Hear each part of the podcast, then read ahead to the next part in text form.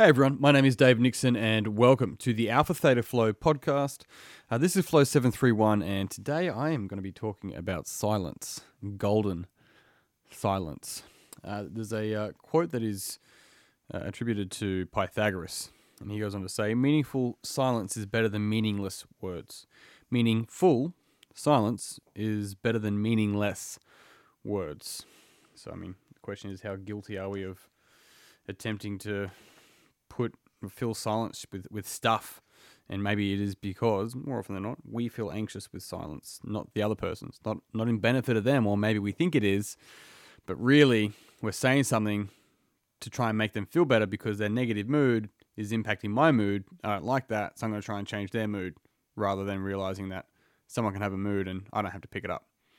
Interesting stuff. So it's common to hear people say i, I don't know what to say you didn't even have to say that. you don't have to say anything. Language is is so powerful. It is so beautiful. At the same time, it's still limited.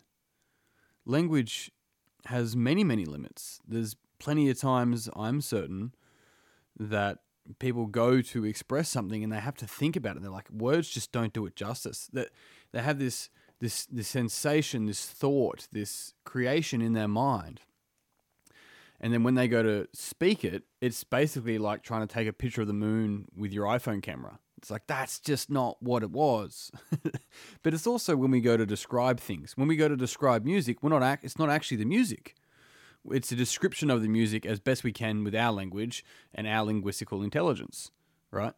So it's the same for sensations in the body and, and everything else as well. So language is limited. However, I do agree it is beautiful. I do love language in many ways. One of the things I think was powerful for me when, as you've I've done 730 of these episodes, you know, I can talk by myself, let alone with other people, but was understanding the principle of speak to only improve the silence.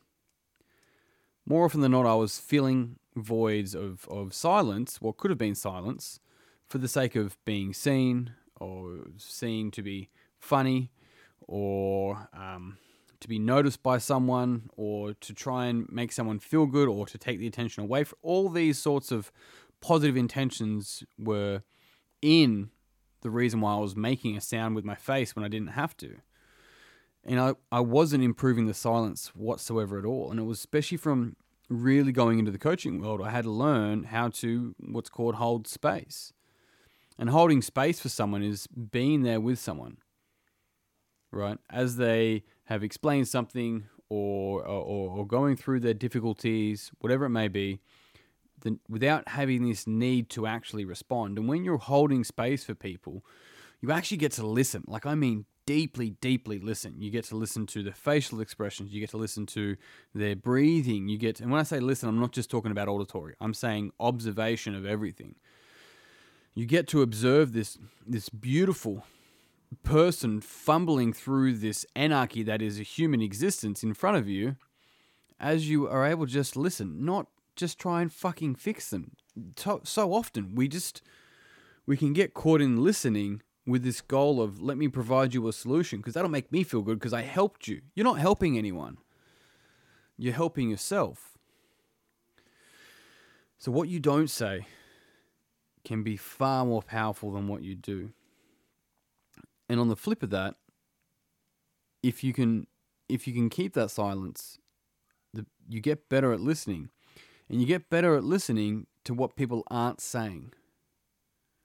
Not just what they are saying, but what they aren't saying. I'm not even saying what they're implying. Maybe they're completely missing it. Right? So the the beauty of silence. So much can emerge from silence. I've had coaching sessions where the person is fumbling through whatever they're fumbling through and there's silence and they're thinking. And early on, I might have had this might have had this need to try and say something. I'm, I'm however going to interrupt their unfolding. If they're going through this process of tying these situations in their mind together and starting to see something with a new lens for the first time, I'm actually interrupting their learning. I'm interrupting their progression for the sake of trying to say something. I can just hold that space, even over Zoom.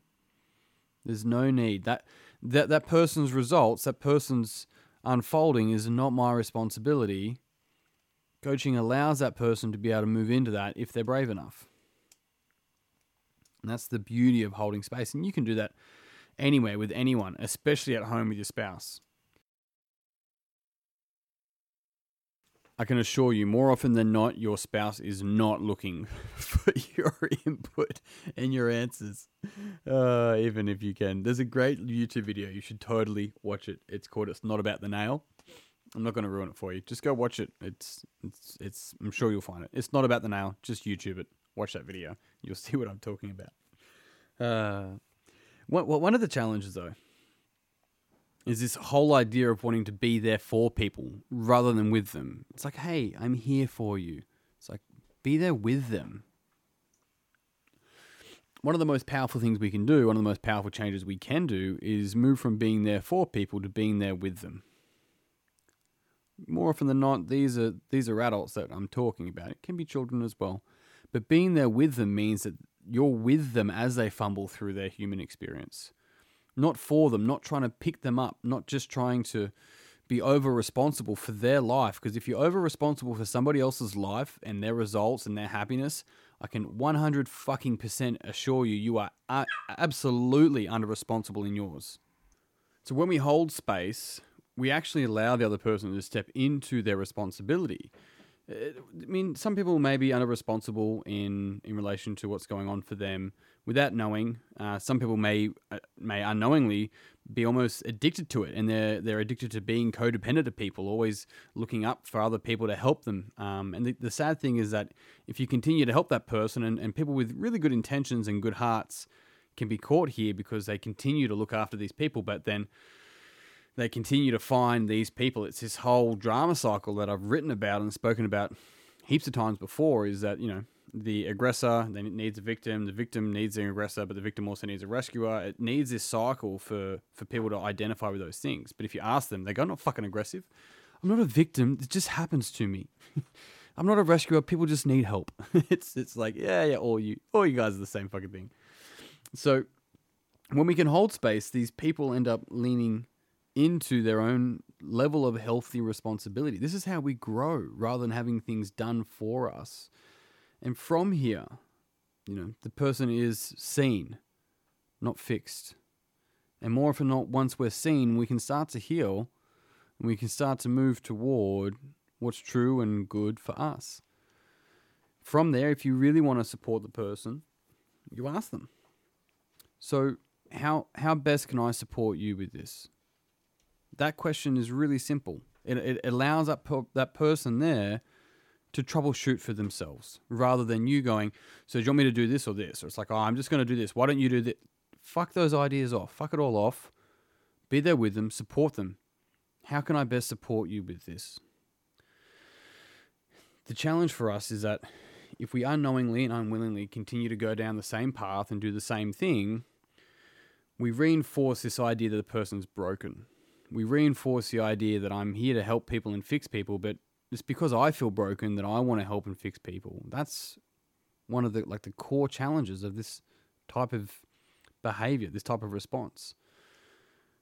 However, by being able to hold space and and give people the the opportunity to be seen, then not only does the person that's being seen, the person that's that's being given the space and the silence, not only do they heal and they grow, but this constant need to help people also comes from a place of pain. We have an opportunity to heal in doing so. So, by learning how to live in this, this space of healthy responsibility, we stop being over responsible for them and we stop being under responsible for us. And in doing so, we can meet in this space where we both live in healthy responsibility and we can both heal, we can both grow, we can both develop. Speak only if it improves the silence. On that note, team, I'm done. Thank you very much for tuning in. I hope you found this podcast uh, beneficial and uh, I'm not ruining your silence right now. But if you did, it would mean a lot to me if you would like it, subscribe, share it with a friend. Uh, you can even review me on uh, any of the podcast apps. That'd be lovely. Uh, if you're interested in learning more about both the inner game or the coaches circle, then head to alphathetaflow.com. Um, I'd love to hear and see you guys there. I'm more than happy to hold space for you there. You're also grab one of my copies of my book, just one or seven, whichever one. Yeah, the book's called Mining Yourself. You can get it anywhere online that sells books or at alphathetaflow.com as well. But that's it from me. Big love, peace, pizza. I will see you all soon.